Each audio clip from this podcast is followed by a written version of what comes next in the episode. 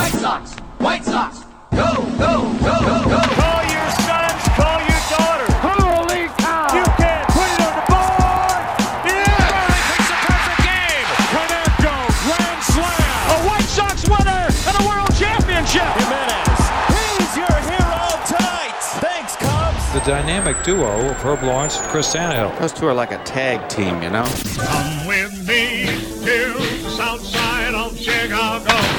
Hi, this is Jim Thome, and the best White Sox talk is on Locked On Sox podcast with Tanny and Herb. Tanny and Herb.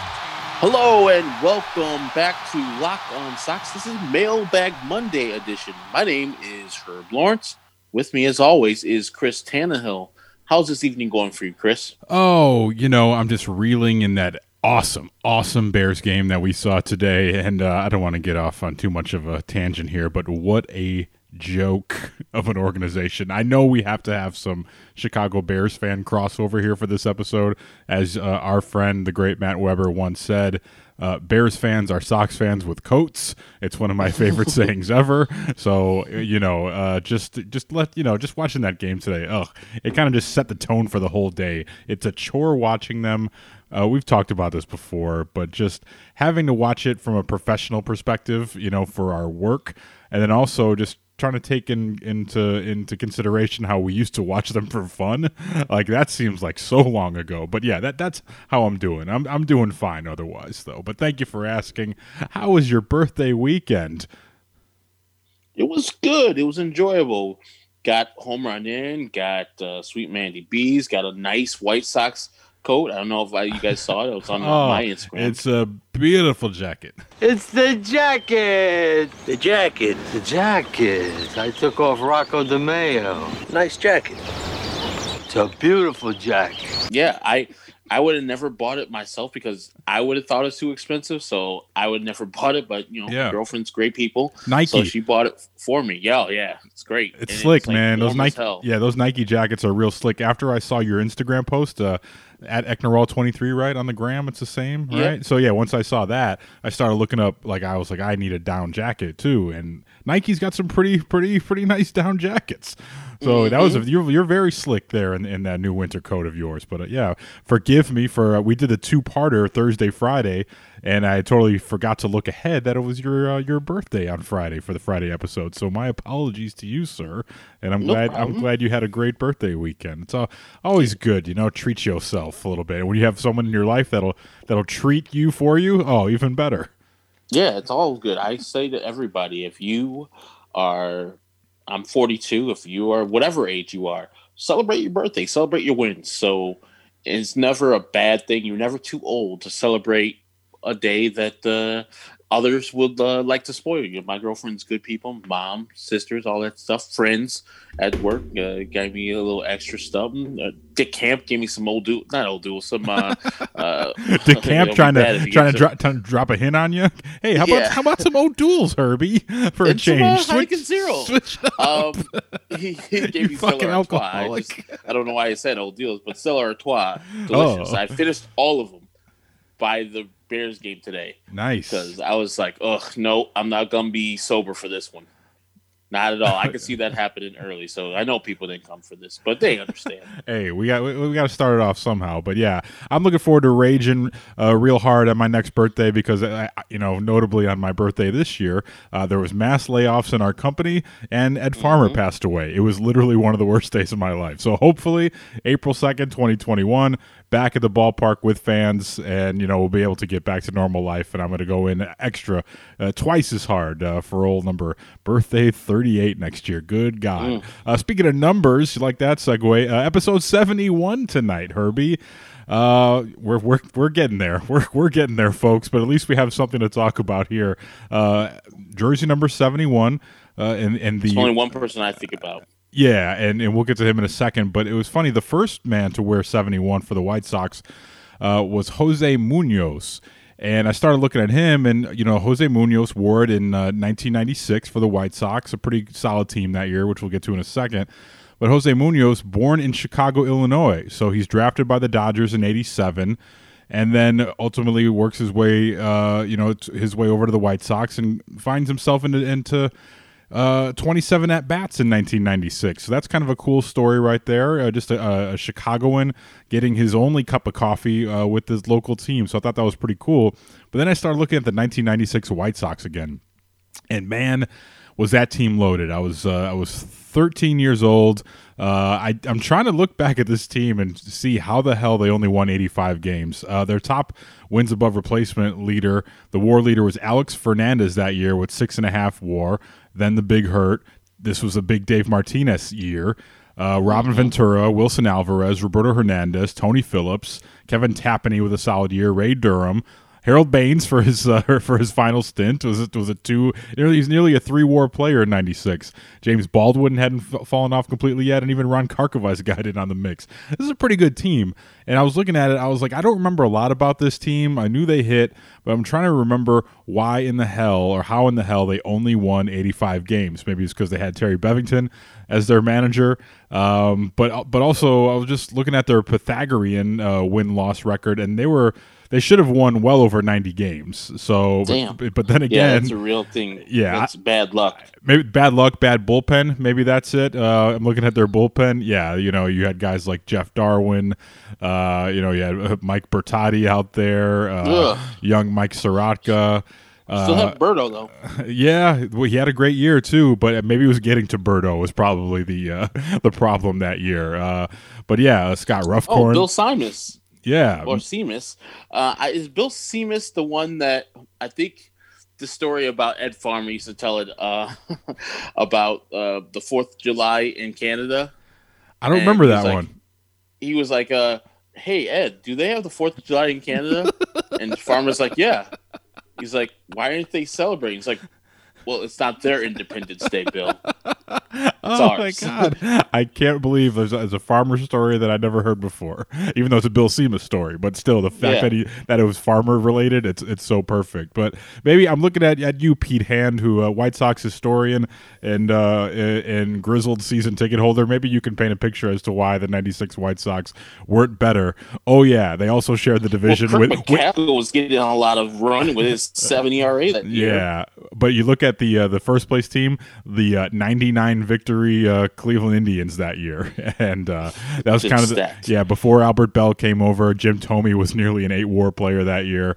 Charles Charles Nagy. I mean, this was a good ass team. This is uh this is the team. No, this was not the World Series team. That was 97.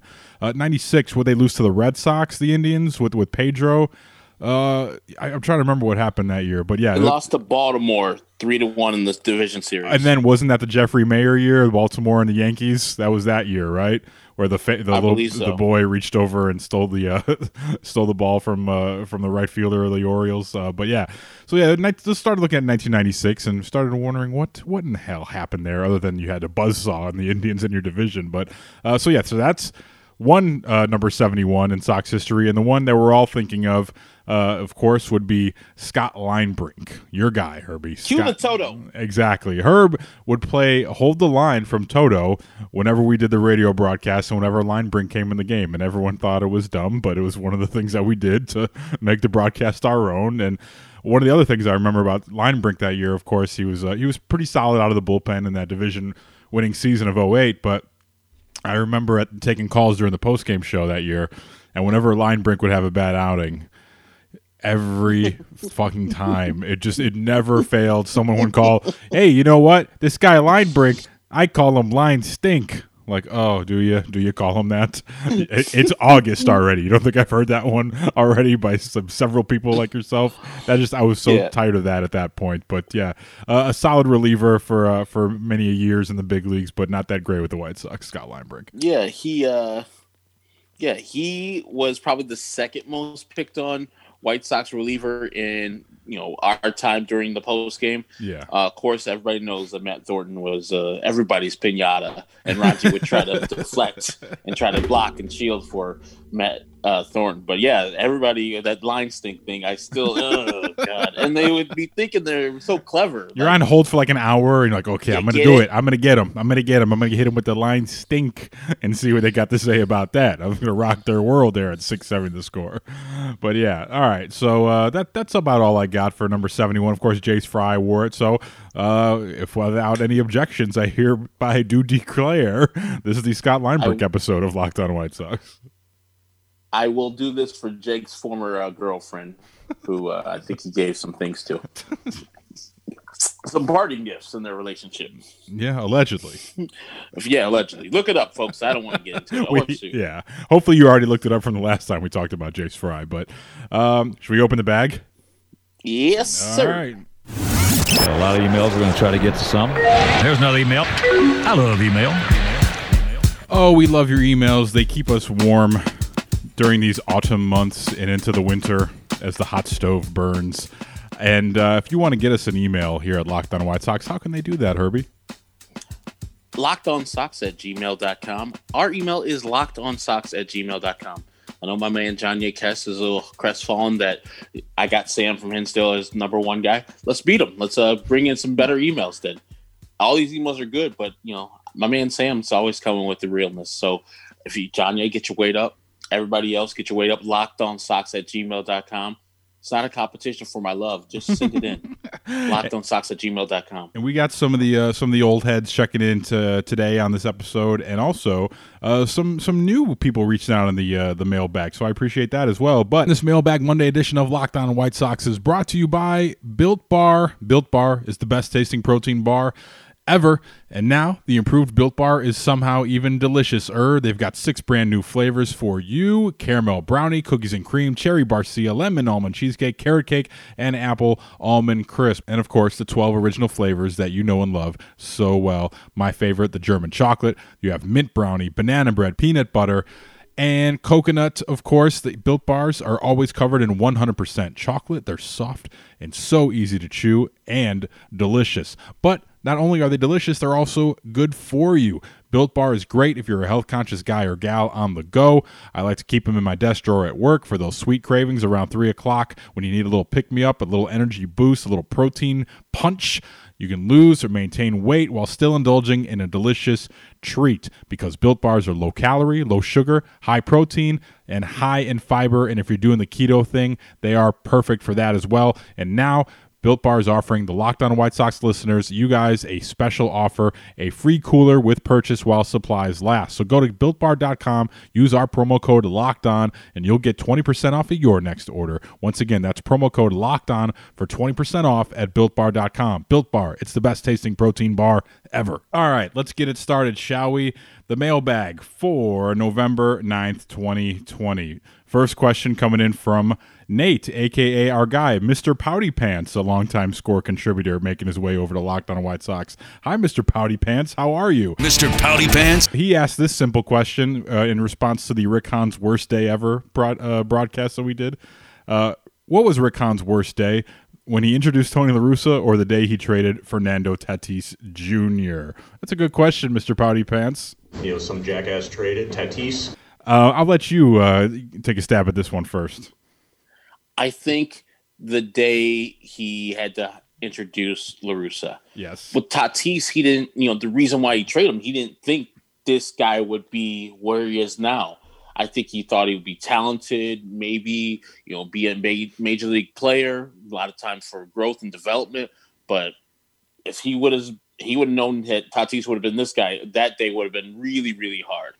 Um, and that was in good faith. That was in trying to win a division uh, back in 16. So I also think I judge trades not necessarily 100% on what the results would be, but you know you have to factor that in there. You got to judge it on what the thought process was, what happened uh, in regards to negotiations, and then you know um, if you're going for it, like they were just doing the old Kenny Williams, go for it this year, worry about the last, the next couple years later type of thing. Still, they weren't in the rebuild mode like they are now and trying to go to the uh, playoffs every year mode now. So hiring, well, he didn't do it, but introducing Tony La Russa, which he made clear that it wasn't his thing. Jerry reached out. Tony had the uh, interest in Jerry's overtures.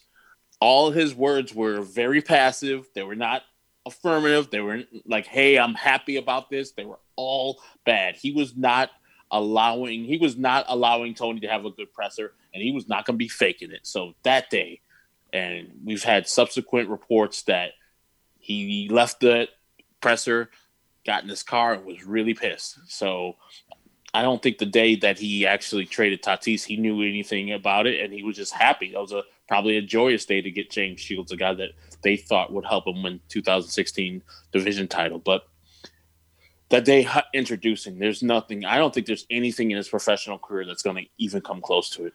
Yeah, I have to agree with you there. And my, I'm trying to remember back to that day in, in 2016 where they traded for James Shields. It, no one mentioned Fernando Tatis, and you can go back and maybe someone on Twitter mentioned it. You know, because there's always people that uh, that are like prospect huggers, and they would have been right in this situation, obviously. But the big takeaway from that day was like James Shields has been kind of trash mm-hmm. in that current season. Like it wasn't mm-hmm. like okay, we're getting big game James, you know, from the you know after he found you know late career success with the Royals. Like, no, it was like eh, this guy just gave up a home run to Bartolo Colon. I don't know if this guy's got uh, everything left in the tank here. And then of and course, his last start before that trade was a ten run yeah. explosion versus Seattle. I remember I was doing the board for. We were sitting the there together. I think. Oh, you were in San Diego. Okay, I remember watching that game yeah. in the score studio, was, so we were watching the game at the same time. And I remember thinking, yeah. oh man, damn, James Shields is done. Up till that point, he was having a pretty decent year. A James Shields esque year because yeah. the year before, remember, he's the one on Kris Bryant's debut who made him look silly, like yeah. struck him out three times. So that's the year after it. And he didn't look that too far removed from the 15 guy before the 10 runs he gave it up to the Seattle Mariners. I think it was in one inning. But before that, you just mentioned it the Bartolo Colon home run in San Diego was to James Shields. Yeah, it was a rocket. and so, yeah, he was showing signs, the kind of like the correction that we were talking about with Mat Latos a couple years ago, where he was pitching well, the numbers looked good, and then a correction came, but it came like within two starts. It was like real quick instead of a slow, gradual one. You know, I just you know thinking off the top of the head here because that's what we do. I don't really think a, a, ton about the White Sox until we open up these microphones, and it shows. Um, just getting James Shields like into the fold, like with the new coaching staff, maybe. Like I don't know, whatever the lowest position you could give him, like I don't know, bull, bullpen coach or something like that. I, I don't know how that works, but get I don't I don't know. Maybe give him a, a role inside the organization. Like people just loved having that guy around. That's the one takeaway I'll always have from his White Sox tenure is that even when he was bad bad, like people still enjoyed having him around. So I don't know if he's got a coach's mind or if it's just like you know just a, a good teammate. But you know maybe kick the tires on bringing him around or you're speaking to the team or something because he's still a World Series champion. So bring him bring him back in uh, in spring training and, and have him deliver a message to the to the young core with a chip on their shoulder. Like I would like them to bring old big game James back in the fold somehow because by all accounts very good teammate. But uh, yeah, I think by far introducing Tony La Russa had to have been Rick Hahn's worst day. So thank you for the email, Mr. Pouty Pants. Mr. Pouty Pants. Next one coming up here, we got some hot fire. We got my guy Jorge checking in, uh, and he's going to set things straight for us because Jorge comes in hot and he says this. He goes, you guys and many others need to quit whining about the Tony hire. I think it's a great day for White Sox baseball. I'm 58 years old and have been a Sox fan since 1970, and I like to hire. Yeah, fan credentials. I love it, baby. But I like Jorge checking in. It's a first time email from Jorge. Uh, he says, I like to hire based on the following. We'll, we'll break this down by each part here. Number one, Tony is a Hall of Fame manager with a history and a proven winner. It will not be outmanaged by, by like Rick Renteria was. Baseball is still baseball. I agree with that in many aspects. Uh, today's managers manage too much by the stats and do not allow themselves to deviate based on the intangibles of the game that is in front of them. Yes, stats has its place on decision making, but the human element on decision making is what I think Tony brings to the table, along with being a statistician. And he has that exclamation point. What do you make of that first point from Jorge there? First of all, Jorge, welcome aboard. We're, we're not ageist by any means. I was just talking to my dad today about the Tony La Russa years. So, you know, it, it's kind of a mixed bag. Even older guys that I've talked to, not everyone is universally agreeing with this move. So it just it's not a demarcation point, a certain age people like to hire. You know what I mean? So it's you, you're getting all types of uh, opinions from Sox fans of all ages. So thank you for checking in as always, Jorge. Yeah, this is a thing. It goes counter to what Rick Hahn has professed he wanted a guy that can lead them to multiple championships, and to do that, you have to. I think this uh, window's open for five to six years. So Tony's what seventy six right now. Six years from now, eighty two. You think really he'll be wanting to do the grind of 162, the travel of 162, the stress, all the stuff that you know make this job hard. Um, you think a 76 year old who's already been in the Hall of Fame wants to do that, has the desire to do that? If he does, God bless. But for most people, it's like, no, let me enjoy the spoils of what I've done, travel a little bit, no stress, enjoy. I'm already in the Hall of Fame. My legacy is set. So this is the problem. I don't think Tony La Russa will be here at the end of this White Sox run right now. He might be here because he ruined it or he ruined the culture, but where they're planning the f- next five six years no i don't think tony russo will make it that long he's just gonna be a couple years i'm predicting two years Yeah, the- and that's the- at the end okay. two years if they win, done yeah, if they win in two years, I that's don't- fine. i don't yeah. think they're gonna win a world series in the next two years oh, okay. it's tough See, I, i, think mean are we we're, we're still not even that good yet I know. Well, yeah, like I said about this move uh, with Tony La Russa, ask me on spring training when the roster's a little more defined. But yeah, I think if they if they supplement the roster this year, I think they'll win within the next two years. So I, I you know, I could see him winning. Uh, maybe not this year. Maybe they go a little deeper in the playoffs in 21 and then finally get over the hump in 22 and then him bowing, bowing out after that. I could see that and then hand it over to someone else. But uh, we'll get into, uh, there's some more points here from uh, Jorge. Uh, he says he successfully managed multi, multiracial Hall of Fame personalities in Oakland. Rickey Henderson, Jose Canseco, Dave Stewart, Mark McGwire, and of course with the Cardinals, Pujols, Molina, Ozzie Smith, Jim Edmonds. And he related to them and let them be themselves. Um, yeah, I, I agree with that point by and large. Uh, that that point on uh, on its own merit it is pretty solid one, and I don't think you can dispute that. Uh, his track record is pretty clear, and just you know, baseball by its nature, you're going to have a lot of uh, multi ethnicities in your clubhouse, and you know, I, there's never been a documented issue uh, in the past. Uh, is what we've always said with, with Tony La Russa. At least, least far as I can I could see, uh, as far as looking back into his, his tenure in, in Oakland and St. Louis and early days with the White Sox. But yeah, it, it, it's a fair point. Um, unless you uh, have anything to add to that particular point, Herb, I don't think there's much you can dispute about about Jorge's point number two. I mean, yeah, congratulations. He knows black people. I know black people and Hispanic people. All right. Uh, it's fine. I just think he's out of touch. That's, All right, we'll we'll get to that point here in, in just a bit. I've Uh, been proven wrong in many a thing. So let him prove me wrong. Okay, point number three. This is a successful, he has in parentheses, Latin Italian baseball manager that speaks Spanish and has related well with all his players and has successfully taught his players to play as a team. He is not a public official that needs to create successful public policies and programs. I am for a PR background. I'm from a PR background, and I am tired of the politics tied to sports. Give me back the sports arena that is void of politics. Now, here's where I think uh, that there's a generation gap here. With all due respect, Jorge, because you're you're seeing now with with millennials and people are more in touch with things that go around go on in the world around them because of social media. Young people are just more politically active uh, lately. I, I believe in the last few years, definitely last four years for certain.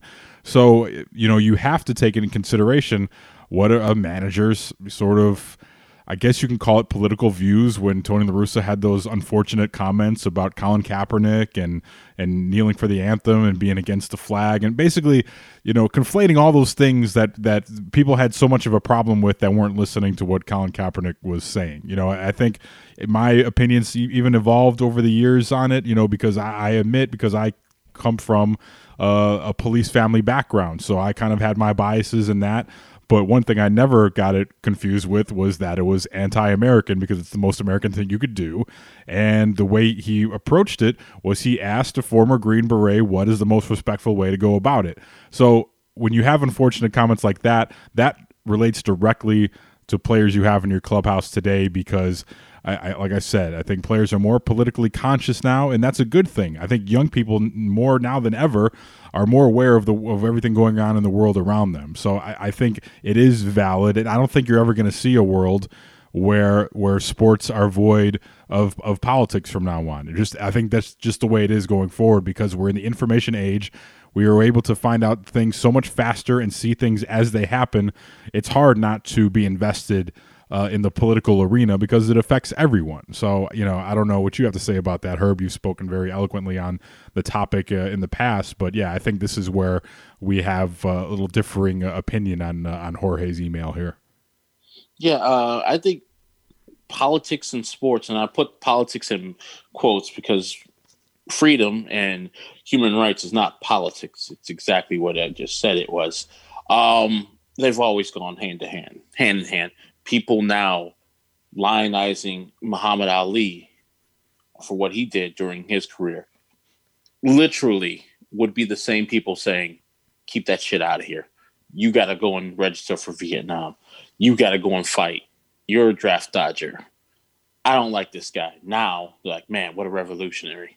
What a guy that did that fought for something he didn't believe in and didn't want to serve. And his his Christian or his uh, Muslim beliefs didn't want him to be in this war. So yeah, I think that what Colin did is akin to that. And when we look back, and we already seen the difference from 2016 to now, people's attitudes change towards Colin Kaepernick.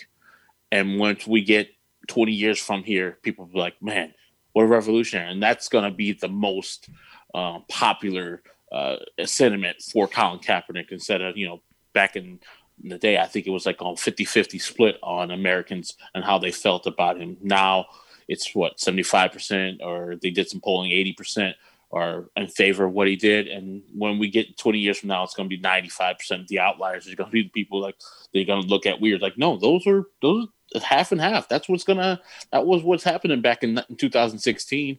I think that people feel uncomfortable with real life.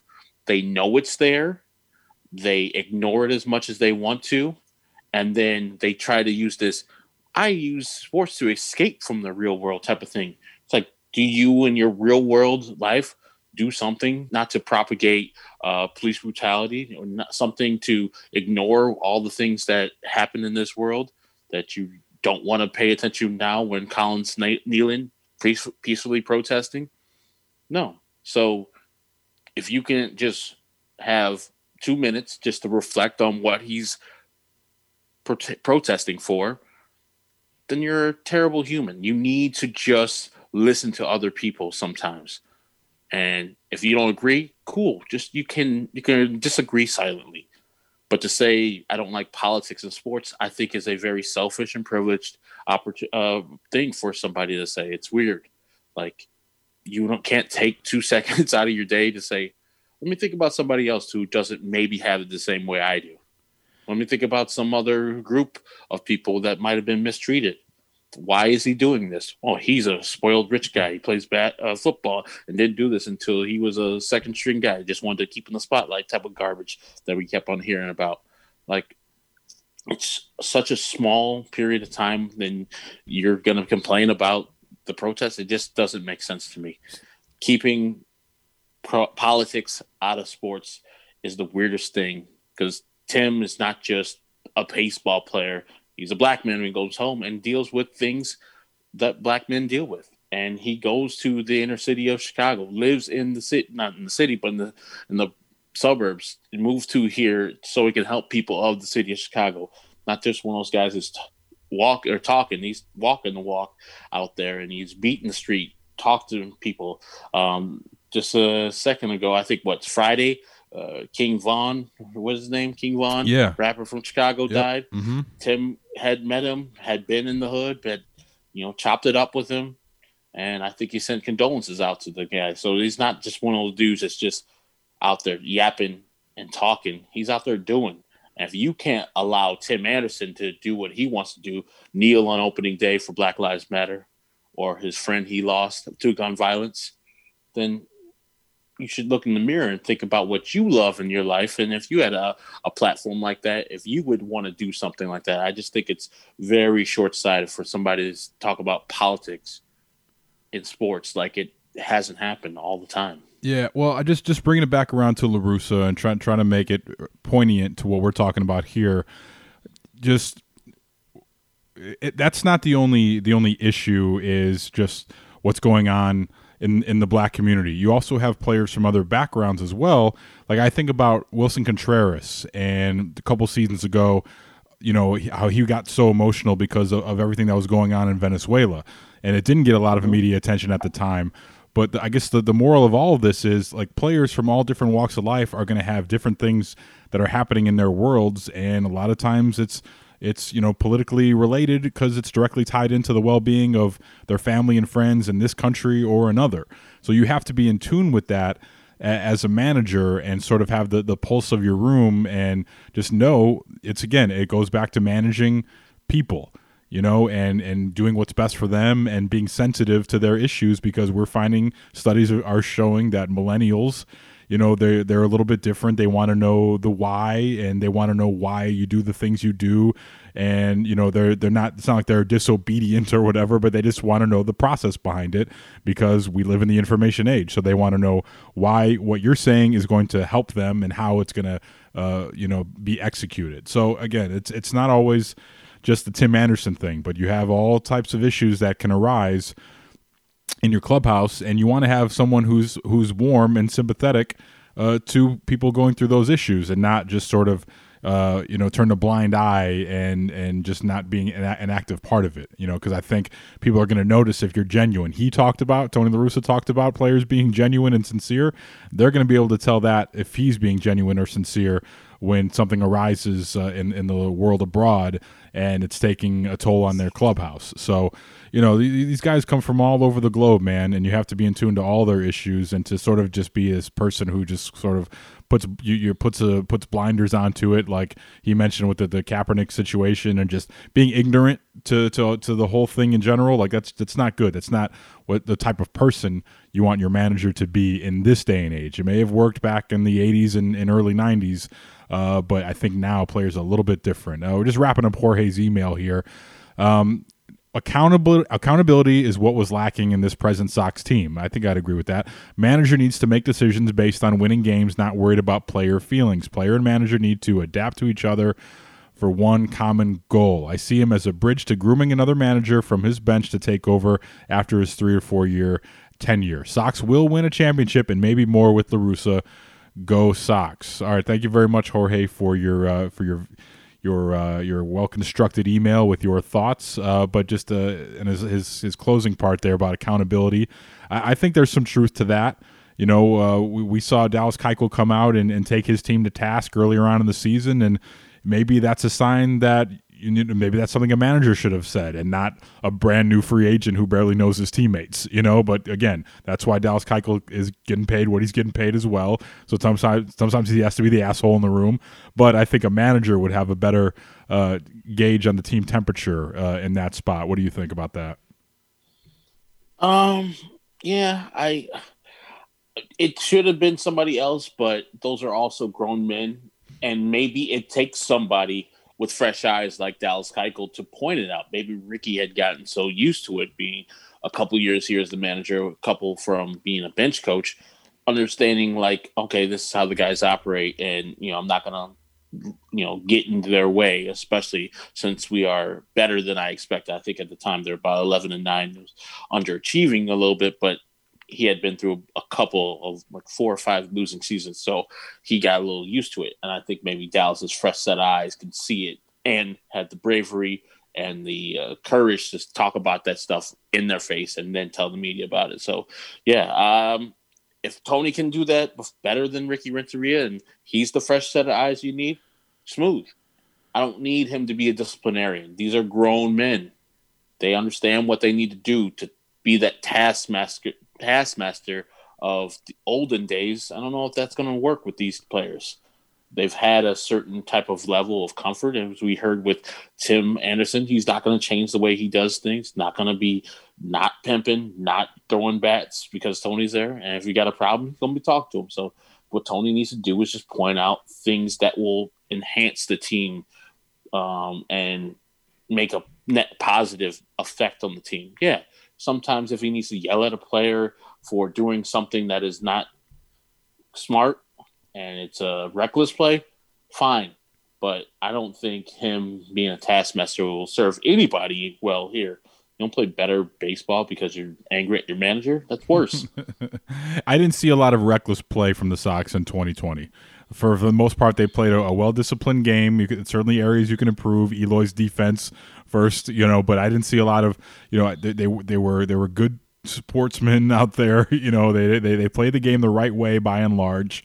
Um, you know, I, I don't think there's many areas to clean up there in that regard, but I, I think you know, if if there's one thing Tony's got going for him, it is a fresh set of eyes. And you remember what it was like when Jimmy Rollins and Todd Frazier came in here in 2016, and they were like, "What the hell is going on in this clubhouse, man?" Mm-hmm. like, you know, with the whole Drake LaRoche thing, and you know, I think Adam Eaton was a part of that thing as well. So maybe a, a fresh a fresh set of eyes on your organization is not always a bad thing. So it, it, to Tony's credit, uh, maybe he'll see some things. You know, devil's in the details. This guy's a Hall of Famer, and maybe uh, his astute eye can point out things with in preparation in in the scouting or just anything along the way that you know what we can tweak this here or there and be better. So I, I think we're all uh, thinking you know, thinking positive thoughts in that regard. So thank you, Jorge, for the email. I, I can't wait till we can just stop talking about Tony La Russa, but we have another Tony La Russa email here. I, I'm hoping sooner than later we could talk about some player acquisitions. But so that about does it. We're gonna we're gonna cut things a little short here. We still have uh, a few emails left to go, and we're about at the half hour point here. So we'll break this up into two parts, and we'll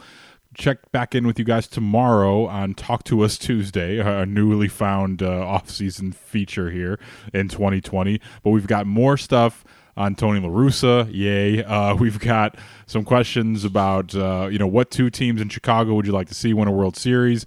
We've got some free agent theories by some of our listeners um, and some coaching staff suggestions as well. So definitely stay tuned for that episode tomorrow, which will be the Carlton Fisk episode. Uh, but finally, we have someone of note. So that's Are you a, sure it's a Carlton Fisk. Well, episode? yeah. Let, us let's, let's reevaluate tomorrow. Let's regroup and Goodness see. We got, I know. I'm sorry for jumping the gun on that one. Okay, we'll get to that tomorrow. But that's all I got for you guys tonight. What about you, Herb? How can I get a hold of us for next Monday's Mailbag Monday? It is locked on sox at gmail.com. Our email is lockedonsox at gmail.com. Send your comments, your questions, whatever you want to send to us. No naked pictures. Don't send that. Just send it to lockedonsox at gmail.com. For Chris Tannehill, follow him on Twitter at Chris Tannehill. Me, Herb Lawrence, Ector Wall 23. The show is at Locked On Sox, both on Instagram and on Twitter. So thank you. And tune in for tomorrow's resumption of Locked On Sox.